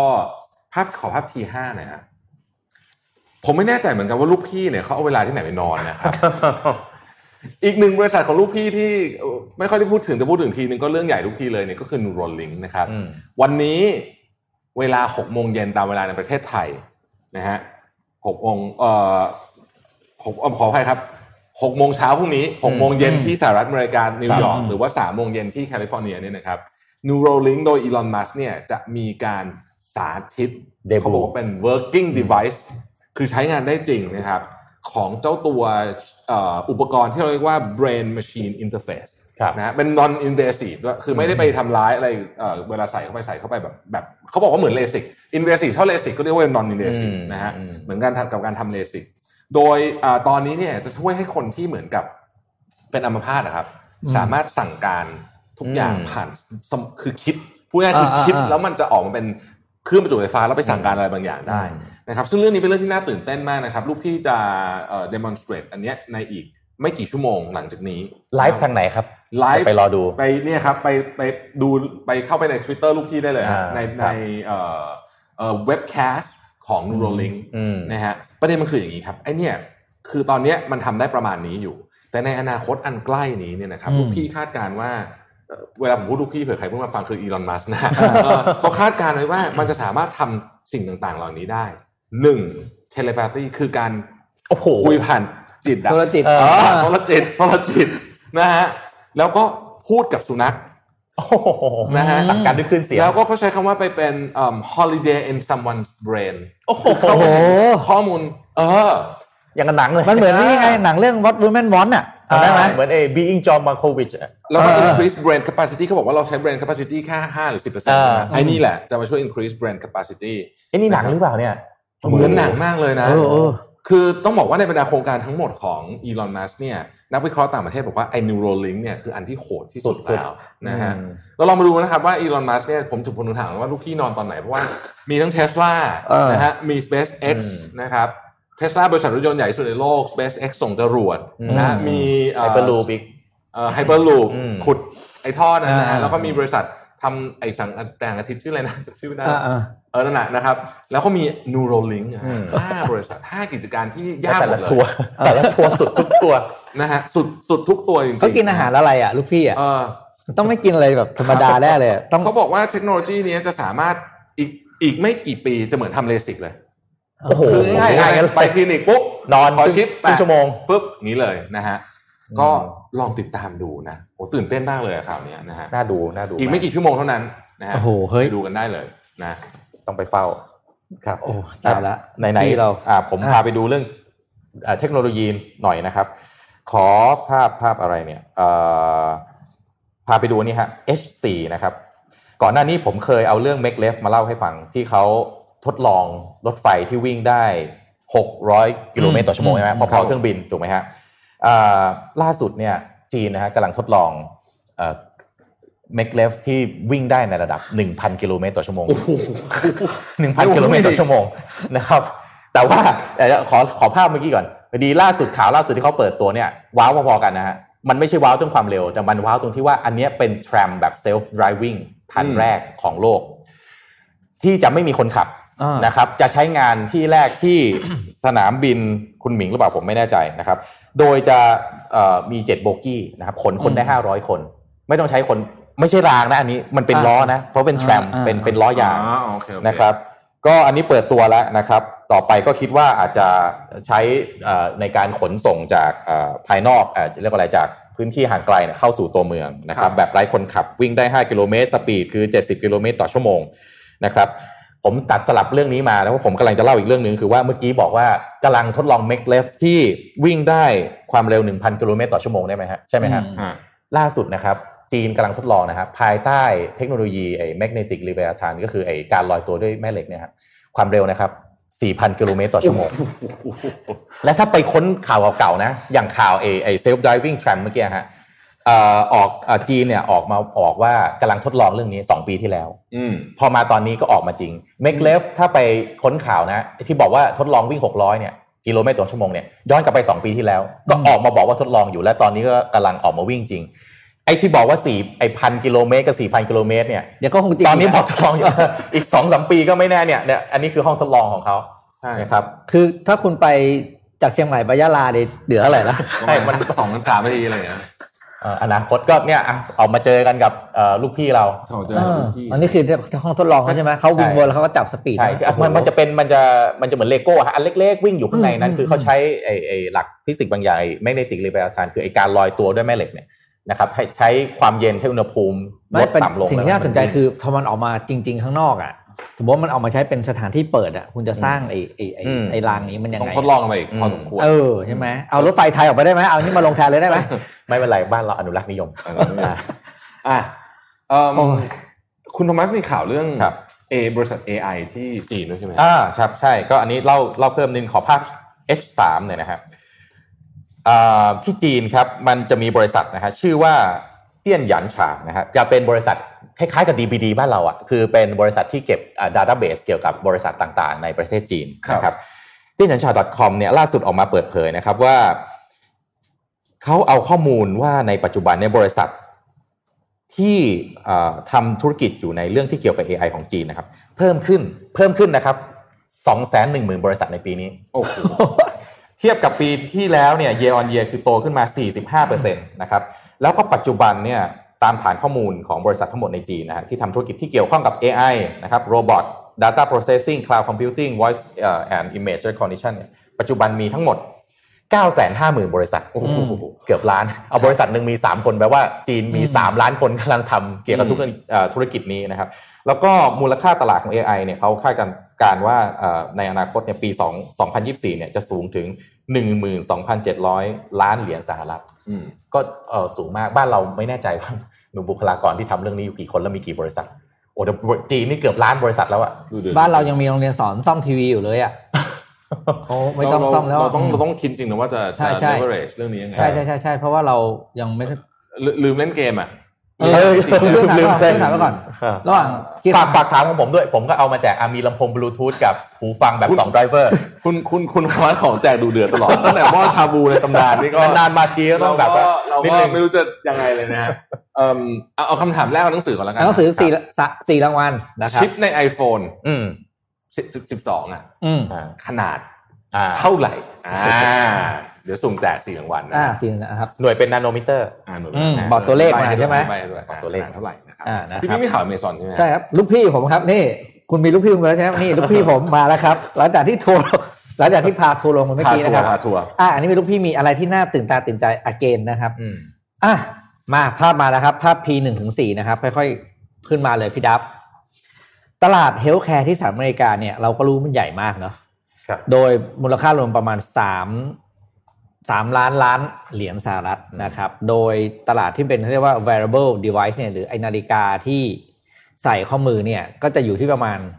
ห้าเปอร์เซ็นต์เองครับไม่ได้เยอะนะไม่เยอะแต่ล่าสุดเนี่ยครับนี่ครับนี่คือหน้าตาของ Amazon Halo นะครับอืมอเมซอนกระโดดลงมาเล่นตลาดตัวนี้ใหม่ก็คือเป็นเซ็นเซอร์เพื่อ ตรวจสุขภาพของเรานะครับ แต่ความเด็ดของมันก็คือมันทำฟังก์ชันอื่นที่หลาย ๆ คนยังทำไม่ได้อืมอย่างอันนี้นะครับภาพอย่าเพิ่งเปลี่ยนนะเพราะมันต้องเล่าทีละอันอันนี้คือมันจะใช้วิธีการคือทำ body scan body scan อ่าอ่าคือมันจะวัดปริมาณไขมันนะครับในร่างกายคุณอ๋อเมื่อก่อนเวลาคุณไปวิ่งคุณต้องไปยืนฟิตเนสและกรรมมาเลยเออไอเครื่องเครื่อง InBody คุณคุณไปยืนอะอ่าแต่เราคุณไม่ต้องมายืนแล้วนะครับ เพราะว่าไอเครื่องนี้มันจะวัดปริมาณไขมันในร่างกายคุณ แล้วก็รวมถึงวิธีการวัด blood circulation อืมวัดมันวัดเลือดแล้วมันอืมตีออกมาเป็นว่า รูปร่างคุณตอนนี้เป็นยังไงอะอืมอืมเหรอเออคือบอกว่าเลือดคุณวิ่งยังไงยังไง แล้วมันก็ตีออกเป็นภาพที่คุณรู้ตอนนี้คุณอ้วนผอมได้แค่ไหนนะครับล้ำขนาดนี่คือนั้นนี่อยาคืกอรู้อาจจะไม่อยากรู้นี่คือฟีเจอร์แรกที่ฮาโลทำได้และคนอื่นยังทำไม่ได้นะครับอืมอ่านต่อมา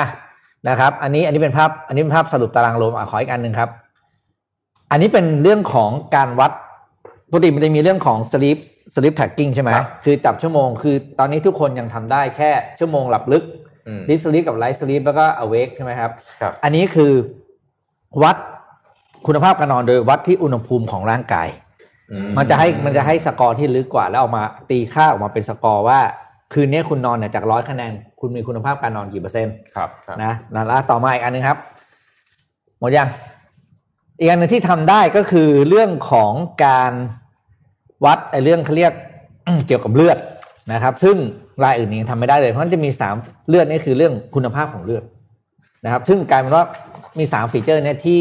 Halo ทำได้แล้วไอตัว variable device คนอื่นไม่ว่าจะเป็น Fitbit นะครับครับคือผู้ชื่อได้เลยแล้วมันก็มีชื่อว่า Fitbit การเป็นพวกนี้ยังทำไม่ได้นะครับครับโดยราคาเปิดตัวนะครับ อยู่ที่หกสิบสี่จุดเก้าเก้าเหรียญโอ้โหโถเลยอะพร้อมกับอันนี้คือได้เขาเรียกว่า 6 เดือน subscription ในการส่งข้อมูลนะอืมหลังจากนั้นเนี่ยพอเข้าสู่เดือนที่ 7 คุณจะจ่ายเดือนละแค่ 3.99 เหรียญเท่านั้นอืมเพื่อที่จะให้คุณได้รับ report ของร่างกายคุณนะครับ นี่กำลังจะโชว์ gadget อันหนึ่งเลย รู้สึกว่าตัวเองดูแพงมาเลย นี่ผมไม่ใช่ถึงของที่ผมซื้อมาดูแพง นี่คืออมนี่คือแหวนชื่อ O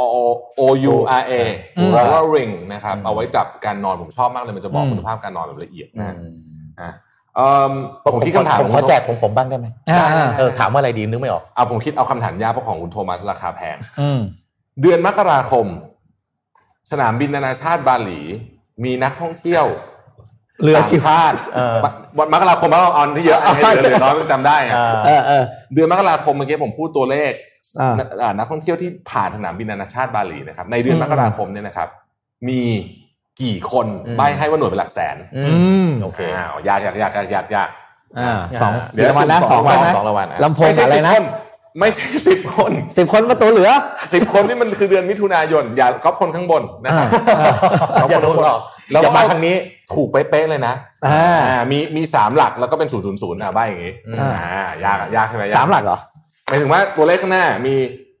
x x x อ่าแล้วก็ศูนย์ศูนย์ศูนย์อย่างเงี้ยอ่าอ่าอ่าโอเคถูกเป๊ะๆเลยนะอืมนี่มันต้องมันต้องท้าทายผู้ชมเรานิดหนึ่งนะอ่านะครับอ่าก็ไม่มีค่อยๆนั่นอันนี้อีกนิดนึงนะครับ อย่าก๊อปคนทั้งหมดนะฮะ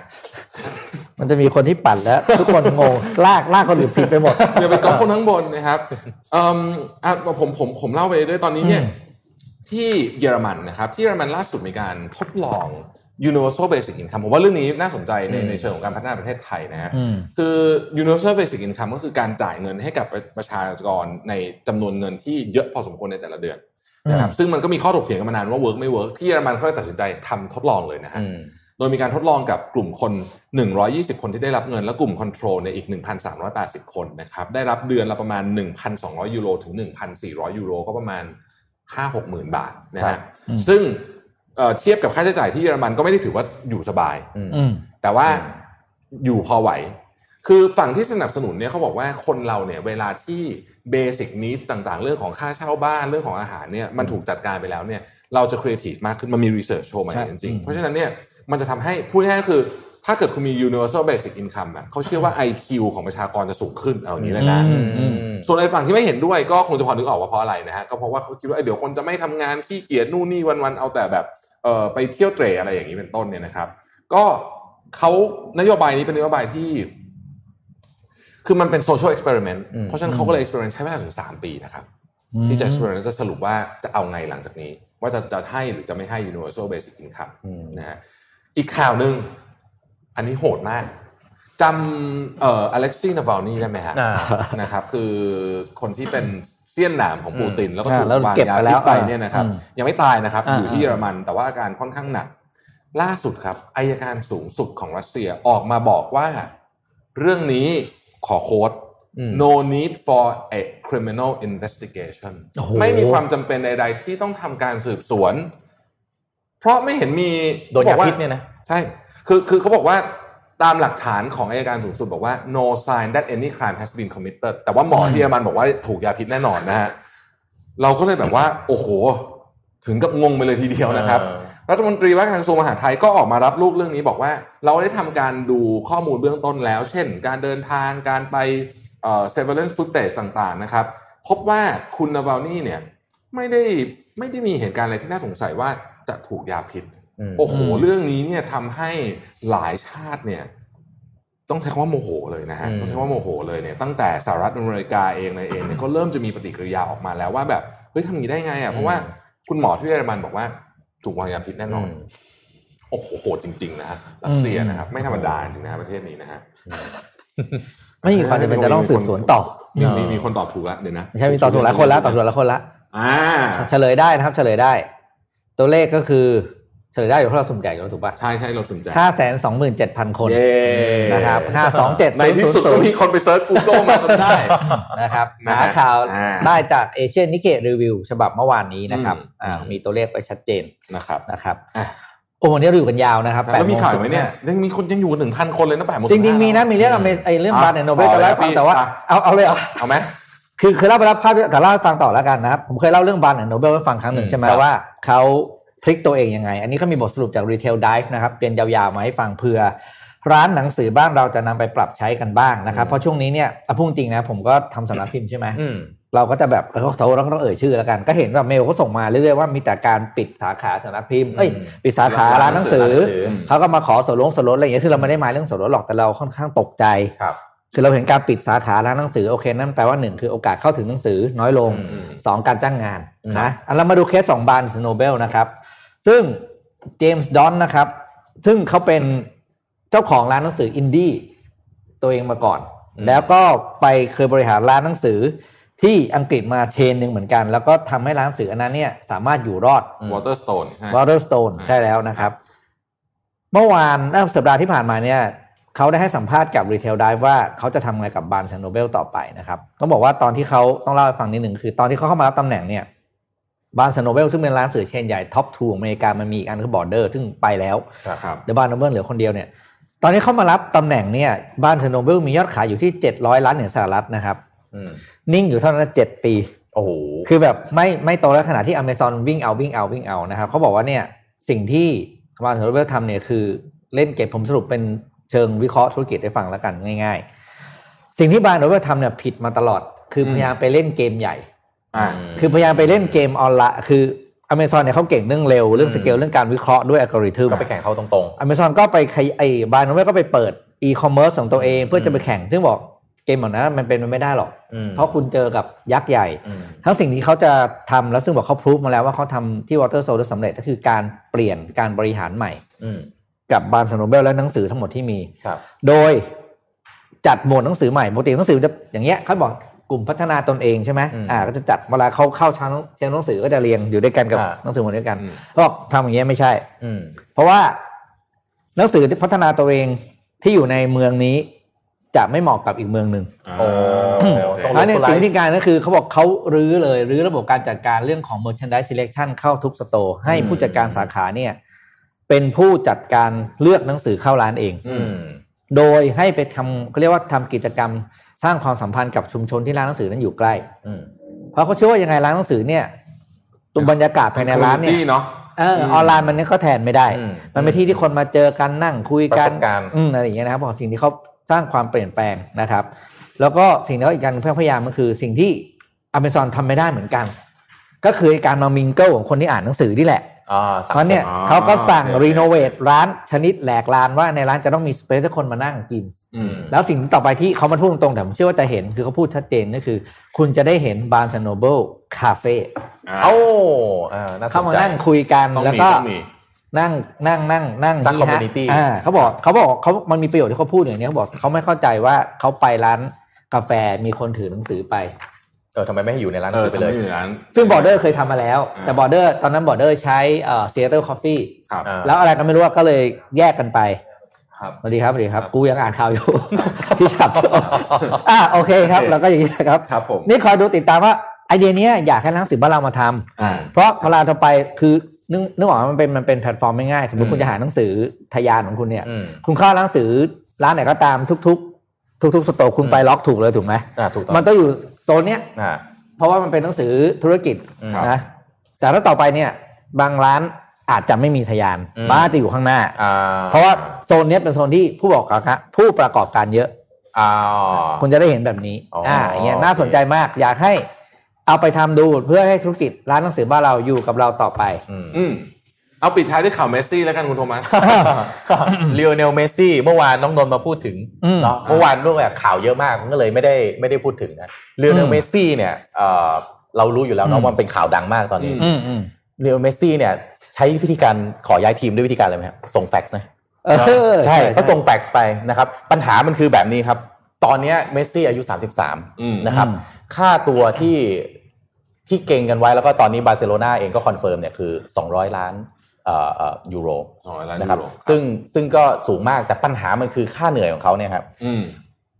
ผมไม่คือก่อนหน้านี้ไม่มีใครรู้นะว่าเมสซี่รับค่าเหนื่อยประมาณเท่าไหร่มันไม่เปิดเผยนะครับ ค่าเหนื่อยของเขาเนี่ยประมาณหนึ่งล้านปอนด์นะหนึ่งล้านปอนด์มันเยอะแค่ไหนคือคนฟังอาจจะแบบหนึ่งล้านปอนด์เออมันเยอะอะแต่ว่ามันจะดูเยอะเมื่อถ้าผม compare ให้ให้ฟังแบบนี้นะฮะคือนักนักบอลที่ได้เงินเยอะที่สุดต่อเดือนเนี่ยก่อนหน้านี้คืออเล็กซิสซานเชสเนี่ยประมาณห้าแสนห้าแสนปอนด์ห้าแสนปอนด์นี่คือเยอะกว่าคนอื่นแบบเยอะ สองสามมากเท่าอ่าอ่าคนแบบเอาแบบเก่งจริง ๆ เนี่ยเออเออเจอราร์ดหรืออะไรพวกเนี้ยสองแสนสามแสนปอนด์เนี่ยอืมเยอะมากนะอเล็กซิสซานเชสเนี่ยย้ายมาแบบไม่มีค่าตัวรับห้าแสนปอนด์อืมลิโอเนลเมสซี่คนเดียวล้านกว่า ล้านกว่าปอนด์นะฮะหน่วยอืมหน่วยใช้เป็นปอนด์เพราะว่าส่วนใหญ่ประเทศประเทศไทยเราเนี่ยเราจะอะไรกับคุณนักบอลเยกับปอนด์เราก็เลยเราจะคุ้นเคยกับอังกฤษเพราะฉะนั้นตอนนี้เนี่ยเขาก็มองว่าคนที่จะมีปัญญา afford ได้นะนอกจากต้องจ่ายเงินค่าตัว 200 ล้านยูโรได้เนี่ยต้องจ่ายค่าเหนื่อยด้วย คือค่าเหนื่อยของเมสซี่คนเดียวจะเข้ากับนักเตะประมาณสักสี่ห้าคนน่ะอืมนักเตะระดับนักเตะเกรดเอระดับ top ด้วยนะระดับ top อ่าด้วยสี่ห้าคน ตอนนี้ก็มองว่าเอ่อตอนนี้ข่าวทุกสำนักเนี่ยออกมาหมด แล้วก็สิ่งที่น่ากังวลก็คือว่าบอร์ดของทางบาร์เซโลนาเนี่ยไม่ออกมาค้านด้วย ดูแล้วออกมาคือปกติเนี่ยเอ่อถ้านักบอลระดับเนี้ยเวลาจะย้ายทีมเนี่ยโอ้โหประธานสโมสรเนี่ยเก้าอี้ต้องร้อนมากอืม เพราะว่ามีโอกาสที่จะโดนตัวเองอาจจะแฟนๆหลุดเลยอะอ่าจากอันกานี้รเขาเป็นสัญลักษณ์ของบาร์เซโลนาเลยนะใช่อืมใช่แล้วบาร์เซโลนามันมีไอไอส่วนที่มันเขาเรียกว่า socio อะก็คืออ่าอ่าอ่านักอะไรนะคนดูก็เหมือนผู้ถือหุ้นอืมมีสิทธิ์ในการโหวตประธานด้วยนะครับอืมแล้วตอนนี้ก็ทำสำนักข่าวทุกทุกที่ในแต่ละประเทศเนี่ยก็ยิงหมดอ่าอย่างเช่นในในเอ่อฝรั่งเศสเนี่ยก็เอ่อเขาก็มองว่าเปแอสเชก็คือปารีสแซงต์แชร์แมงน่าจะเป็นคนที่พอมีปัญญามากที่สุดนะครับ ถ้าในเอ่อตอนนี้มีสองทีมก็คือเปแอสเชกับแมนซิแมนซิอืมที่ back back เป็นเอ่อเอ่อเศรษฐีเศรษฐีนะครับที่จะพอมีปัญญา afford เลียวเนลเมสซี่ได้นะครับอืมซึ่งข่าวการย้ายนี่เรียกว่าอ่าช็อกโลกนะครับ แล้วก็ไม่คิดว่ามันจะเกิดขึ้นได้อืมนะครับ จริงๆ ถ้าถ้าใครตามนะจะรู้ว่าเมสซี่ย้ายทีมเนี่ยข่าวเมสซี่ย้ายทีมมีทุกปีอือืมมีทุกปีจริงๆ แต่ปีเนี้ย officially เพราะว่าเมสซี่ส่งแฟกซ์อ่าครับก็เป็นก็เป็น information ที่ออกมาจากเจ้าตัวเองเลยใช่แต่น้องบอลแค่ส่งแฟกซ์เยอะนะอ่าล้านปอนด์ต่อสัปดาห์ยังโหดอะโอ้เออโหดมากโหดเท่าไหร่ตอนนี้ปอนด์น่าจะห้าสิบสมมติอ่าห้าสิบล้านบาทต่อสัปดาห์ค่าเหนื่อยนะฮะปีหนึ่งหกหกสิบกว่าล้านปอนด์สามพันกว่าล้านโอ้โหเล่นบอลตายละ ค่านี่มีคนบอกใช่ค่าฉีกสัญญาอืมเจ็ดร้อยล้านยูโรอ่านะครับแล้วมันก็มีคนไปแซวเนี่ยขอแซวนิดนึงขอแซวนิดนึงเขาบอกว่า หุยอีกนิที่ดซื้อเดียวเรือดำน้ำอะเอออีกนิดเดียวเพิ่มอีกนิดนึงเพิ่มเพิ่มอีกเพิ่มนิดเดียวเอามาเล่นบุรีรัมย์ได้เลยเลยนะเว้ยได้เออที่ดีกว่านะฮะอืมครับเรือดำน้ำก็ยังต้องติดตามต่อไปนะ วันนี้วันนี้ครับวันนี้อะเขาวันนี้เข้ากรรมาธิการเข้าใช่คณะกรรมาธิการชุดใหญ่อีกรอบหนึงจะตกลงได้แบบไม่รู้นะครับอืมแต่เดี๋ยวเราจะมาคุยกันเรื่องนี้ยาวๆในวันจันทร์นะครับโอ้โห วันนี้ขอบคุณทั้ง 915 ท่านที่ยังอยู่กับเราตอนนี้ด้วยนะฮะอืมผมก็เหลือท่านต้องไปทำงานแล้วเข้าใจนะครับครับ วันนี้เกือบ8โมงครึ่งเนี่ยเออลากกันไปยาวมากนะครับใช่ก็ เราสามคนขอบคุณมากที่อยู่กันจนยาวเลยนะครับครับ ขอบคุณทุกท่านที่ติดตาม ขอบคุณ SCB นะครับที่อยู่กับเราทุกเช้านะครับรวมถึงข้อมูลดีๆจากการซูมด้วยนะครับนะครับงั้นวันนี้เราลาไปก่อนเนาะครับเดี๋ยวเราพบกันใหม่วันจันทร์นะครับ สวัสดีครับ สวัสดีครับสวัสดีครับ Mission Daily Report